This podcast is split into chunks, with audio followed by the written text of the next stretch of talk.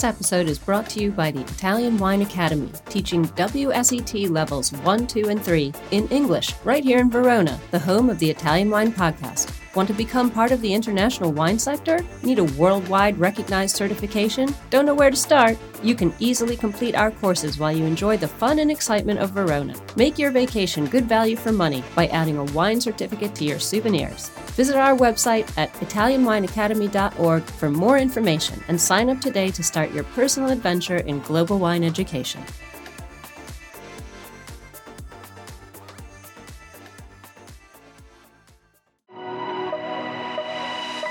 Welcome to Jumbo Shrimp Wine Study Maps. We have specially created this free content for all our listeners who are studying for wine exams. This has been a journey of development since Stevie Kim discovered Rosie Baker's hand-drawn maps on Instagram through two years of work by our in-house editorial and graphics team, and now the maps are available to purchase in beta form while they undergo the final proofing and editing by our expert advisory board. It's a three-layered project because we know everyone learns differently. We now offer the complete box set of thirty-nine maps, this series of podcasts with the maps narrated by our crack team of wine educators, and finally, the study guide book, which will be published later this year. Our map project is in no way a substitute for the material set out by other educational organizations, but we hope all the wine students out there will find our map project a new, exciting, and useful tool for learning. For more information and to buy the maps, please visit our website at mama jumbo shrimp dot com. Welcome to the Jumbo Shrimp Wine Study Maps podcast. In this episode, we will be looking at the California map. California is America's largest producing and most important wine region. To put this in perspective, because about eighty-five percent of all the wine in the U S is produced in California, it would be the fifth largest wine-producing country on its own. It is a very big and very geologically diverse state, bordered by mountains to the east and the Pacific Ocean to the west. California contains both the highest mountain in the continental U S and the lowest and hottest point on Earth in Death Valley. They say that in Cali, you can surf the ocean in the morning and ski the mountains in the afternoon. But most of the state is blessed with a cool to hot Mediterranean climate, abundant sunshine, low humidity, and mild winters, perfect for growing a diverse range of wine grapes. The key difference among the coastal wine regions is which are affected by the cooling fog from the ocean. The inland areas heat quickly, especially in the summer, and the updraft pulls cold air from the coast, creating a fog layer that benefits viticulture in areas that might otherwise be too hot for certain grapes. Keep in mind, though, that while there are well over one hundred grapes registered for wine production, ninety percent of all the wine made from California comes from just seven grapes. Those highlighted at the bottom of our map are Cabernet Sauvignon, Zinfandel, Merlot, Pinot Noir, and Syrah for reds, and white grapes Chardonnay and Sauvignon Blanc. Let's look at the main wine regions of the state from north to south. There are larger A V As that divide most of the state: North Coast, Central Coast, San Francisco Bay, and South Coast. We will discuss the most important of these. But first, just a little history. Spanish settlers were the first to bring European vines with them as they built their missions up the coast from Mexico, but it was the eighteen forty-nine California gold rush and wave of new residents into the state that was recently annexed to the country that drove the demand for wine. Phylloxera forced the grafting and replanting of all the vineyards in the late eighteen hundreds. Then, the laws of prohibition in nineteen twenty seemingly dealt another blow to the industry. But a few important loopholes allowed the wine industry in California to survive. Churches were still allowed to make sacramental wine, and each American household was allowed to make two hundred gallons of wine a year for home consumption. So they would order bricks of dehydrated grapes, which would arrive with directions on the label to place in water and then how to prevent fermentation into wine. Wink, wink. Cheap, generic, often sweet or fortified table wines are what Americans became used to drinking, often labeled as Chablis or port, because during the years of Prohibition, the U S government saw no need to sign the international agreement protecting other countries' place names of wine origin, and some of these wines are still allowed by grandfather laws today. But let's fast forward to the nineteen sixties, and Robert Mondavi opens his new namesake winery in the heart of Napa Valley, starting a new era of growth and investment. Then, in nineteen seventy-six, two Napa wineries win the Paris blind tasting against their Burgundy and Bordeaux counterparts, putting Napa Valley on the international map, bringing prestige and investment. In nineteen seventy-five, there were three hundred thirty wineries in California. Today, there are more than three thousand six hundred. But what makes this little valley so special? Well, it is overall a warm Mediterranean climate with little worry of frost or hail. Winter rains and mountain snow usually provide ample water, as irrigation has been common since the nineteen eighties. Two mountain ranges frame the valley, and the shallow Napa River bisects it, creating myriad vineyard microclimates and three main vineyard areas: the valley floor, where the soil is most fertile but the diurnal temperature variation is greatest, and the mountain hillsides on both the east and west-facing slopes that often rise above the fog layer, allowing for more sun exposure but less diurnal swing, and the benchland areas. These are raised alluvial deposits from the hillsides that have slightly more elevation and aspect than the valley floor and much better draining soils. The hillside and mountain vineyards are generally cooler and produce darker wines with more pronounced acidity from smaller, thicker berries. The valley fruit tends to have less intensity, but is prized for lush fruit and more supple tannins. Cabernet Sauvignon is king here, but that wasn't always the case. Much of the valley was block planted or even field blended to dozens of different grapes. But by the nineteen eighties, phylloxera had recurred in California, and the vineyards had to be regrafted again to more resistant rootstock. This gave most growers a chance to pick the most viable and most profitable grapes. By nineteen seventy-eight, a Napa Valley Cabernet Sauvignon had become the first wine released in America at one hundred dollars a bottle, so Cabernet it was. nineteen eighty-one was the year that Napa Valley became an official A V A, and the nested areas within it soon followed. Starting in the north end, where the valley is only about one mile across, Calistoga and Santa Elena are the warmest A V As, often exceeding one hundred degrees Fahrenheit, forty Celsius in the summer. Heat-loving grapes like Cab, Syrah, and Old Vine Zinfandel thrive here. Just to the east is the Howell Mountain A V A, the first to have its own designation within Napa. Here, the vineyards must be above fourteen hundred feet from sea level, and this wettest and coolest of the Napa regions is known for firm Cabernets and lush Chardonnay from its long afternoon sun exposure. The other mountain appellations of Diamond Mountain District, Spring Mountain, Atlas Peak, and Mount Veeder have similar styles of wines, and in many areas, slopes that are beyond the thirty-degree limit for planting vineyards. Much of this land is forested, so these were the regions most threatened and damaged by the recent wildfires. Coming south down the valley from Santa Elena are the towns and A V As of Rutherford, Oakville, and then Yountville, all quite famous for rich and lush Cabernet production.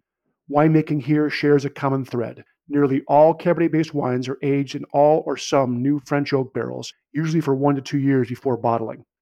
But vineyard sites closer to the Napa River, with damper, more fertile, silty soils, are prime areas for Merlot and Sauvignon Blanc, the latter becoming the barrel-aged Fumé Blanc, which was a marketing trend started in the nineteen nineties by Robert Mondavi. As we approach the south end of Napa Valley and the cold San Pablo Bay, morning fog is much more common and the temperatures cooler still, as much as ten to twelve degrees Celsius from Calistoga. The Los Carneros A V A is therefore ideal for cool climate grapes like Chardonnay and Pinot Noir, especially for the high acidity required for quality sparkling wine production. In fact, the French champagne houses of Taittinger and Moët and Chandon both have vineyards and wineries in the area. This Los Carneros appellation is shared with Sonoma County, the other important region in the North Coast. While Napa is defined by its valley geography, Sonoma is a larger collection of small valleys, rolling hills, and a much more varied climate. The San Andreas Fault Line runs north to south through the county, and this area, being part of what is known as a tectonic plate subduction zone, means there are many different soil types, in fact more than in all of France, for the important A V As of Sonoma. On the west side of the Mayacamas Mountain Range, shared with Napa Valley to the east, the Alexander and Knights Valleys in the northeast corner of Sonoma have some of the hottest and driest vineyard sites. Like Napa, Cabernet is the most important grape here, and the styles can be quite similar, if usually a little bit more affordable, as vineyards are less expensive and the use of yearly new oak barrels is not quite as common. Thank you for listening to Italian Wine Podcast. We know there are many of you listening out there, so we just want to interrupt for a small ask. Italian Wine Podcast is in the running for an award, the best podcast listening platform, through the Podcast Awards, the People's Choice. Listener nominations is from July first to the thirty-first, and we would really appreciate your vote. We are hoping our listeners will come through for us, so if you have a second and could do this small thing for us, just head Head to Italian Wine Podcast dot com from July first to the thirty-first and click the link. We thank you, and back to the show. Just to the west is Dry Creek Valley, which is equally famous not only for Rhone varietals, but a large collection of own-rooted, very old vines in Zinfandel, many vines exceeding one hundred years. Go south of Dry Creek into the heart of Sonoma, and you get to the Russian River Valley A V A. The Pacific Ocean fog is what makes viticulture here so unique, because it is otherwise a fairly warm area. but Pinot Noir and Chardonnay vineyards are protected from morning sun as the fog literally blankets the valley, coming through gaps in the small coastal mountain range. Even so, the wines here are renowned for ripe, lush fruit flavors, with alcohol levels for Chardonnay and Pinot Noir easily exceeding fourteen percent alcohol. Full malolactic conversion and the use of French oak barrels for vinification and aging is most common, but the morning and evening coolness of the region still allows for balance in the final wine. Well, balance is a subjective term, as these wines came to represent the more hedonistic side of California wine, made by winemakers simply working with the right materials available to them, but adding winemaking techniques and technology to create more full-bodied wines. But some winemakers started venturing even further west, looking for vineyard sites that would rein in all this ripeness and opulence. The Sonoma Coast A V A, which encompasses maybe too much of the western half of the county, is the closest to the sheltering coastal hills of the Pacific Ocean. Here, Chardonnay retained its lean freshness, especially for winemakers not looking to use too heavy a hand with the mallow conversion or oak treatment. Even closer to the sea is what is unofficially known as the true Sonoma Coast, and the closer to the ocean, the more the cold marine influence holds sway, with cold winds and fog. Heat ripeness for many grapes here, especially the prized Zinfandels and Syrahs of the area, is planting above the fog layer, in some vineyards at one thousand to two thousand feet above the sea level, to ensure maximum sun exposure while letting the coastal winds stress the vines into small, thick berries with increased phenolics. North of Sonoma County is Mendocino County, a more remote but quite large appellation that is more old-growth redwood forest than vineyards. There are excellent examples of Zinfandel and Cabernet Sauvignon here, but the most exciting region is the sub-A V A called Anderson Valley, home of some of California's best sparkling wine production. This is a very cool area, with direct influence up the river valley from the cold Pacific, swinging temperatures between day and night as much as forty to fifty degrees Fahrenheit. This is a climate where Chardonnay and Pinot Noir make perfectly racy, classic sparkling wine. The Roederer Estate has made their California home here.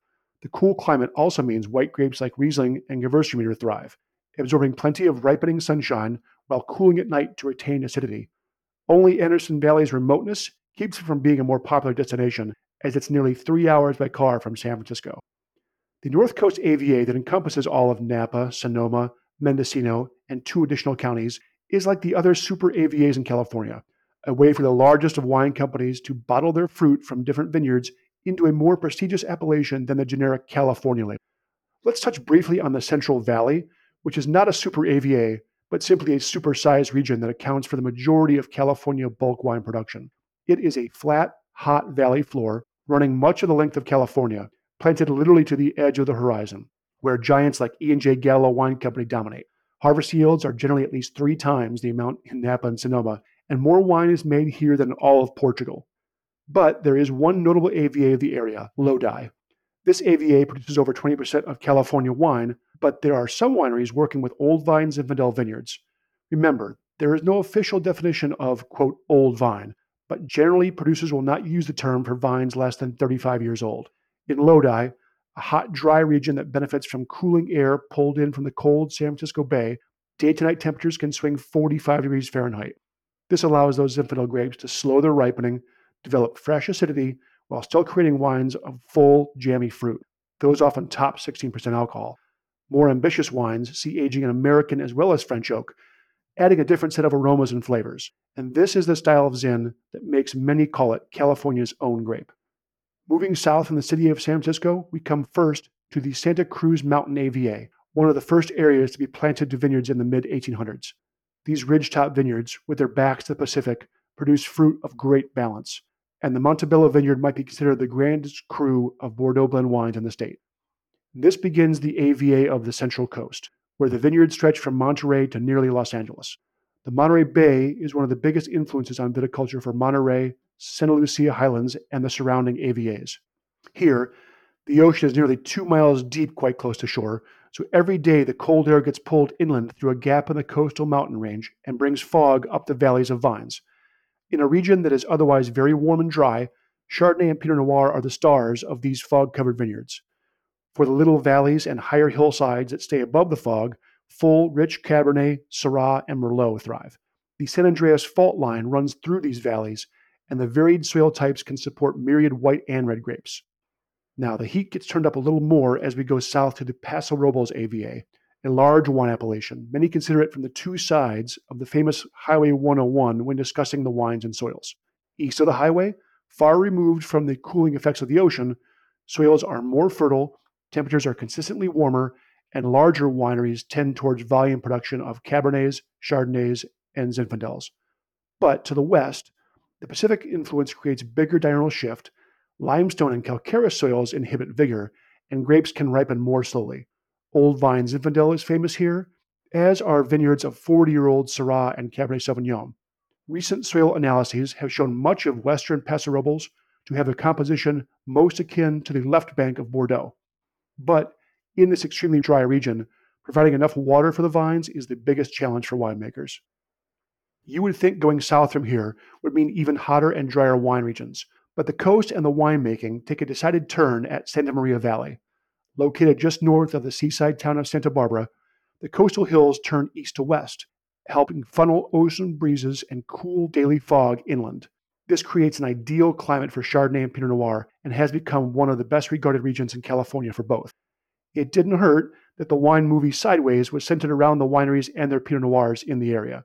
But for Pinot and Chardonnay, we see lower alcohols, racier acidity, and leaner, juicier fruit than most of the examples from Russian River or Monterey. Use of new oak barrels is less common here, and it's less expensive, and many producers will make multiple Chardonnays with different levels of malolactic conversion and steel versus oak aging. There are vineyards throughout the South Coast A V A, which covers roughly from Los Angeles to San Diego and the Mexican border, but rising heat, disease pressure, and urban sprawl have limited the commercial viability for most of the region. Thank you for touring the Wine Map of California, and join us again for your next Jumbo Shrimp Wine Study podcast. Thanks for listening to this episode of Italian Wine Podcast, brought to you by Italian Wine Academy, offering W S E T levels one, two, and three in English. Visit our website at italian wine academy dot org for more information and sign up today to start your personal adventure in global wine education right here in the heart of Verona. Remember to subscribe and like Italian Wine Podcast and catch us on SoundCloud, Spotify, and wherever you get your pods. You can also find our entire back catalog of episodes at italian wine podcast dot com. Chin chin!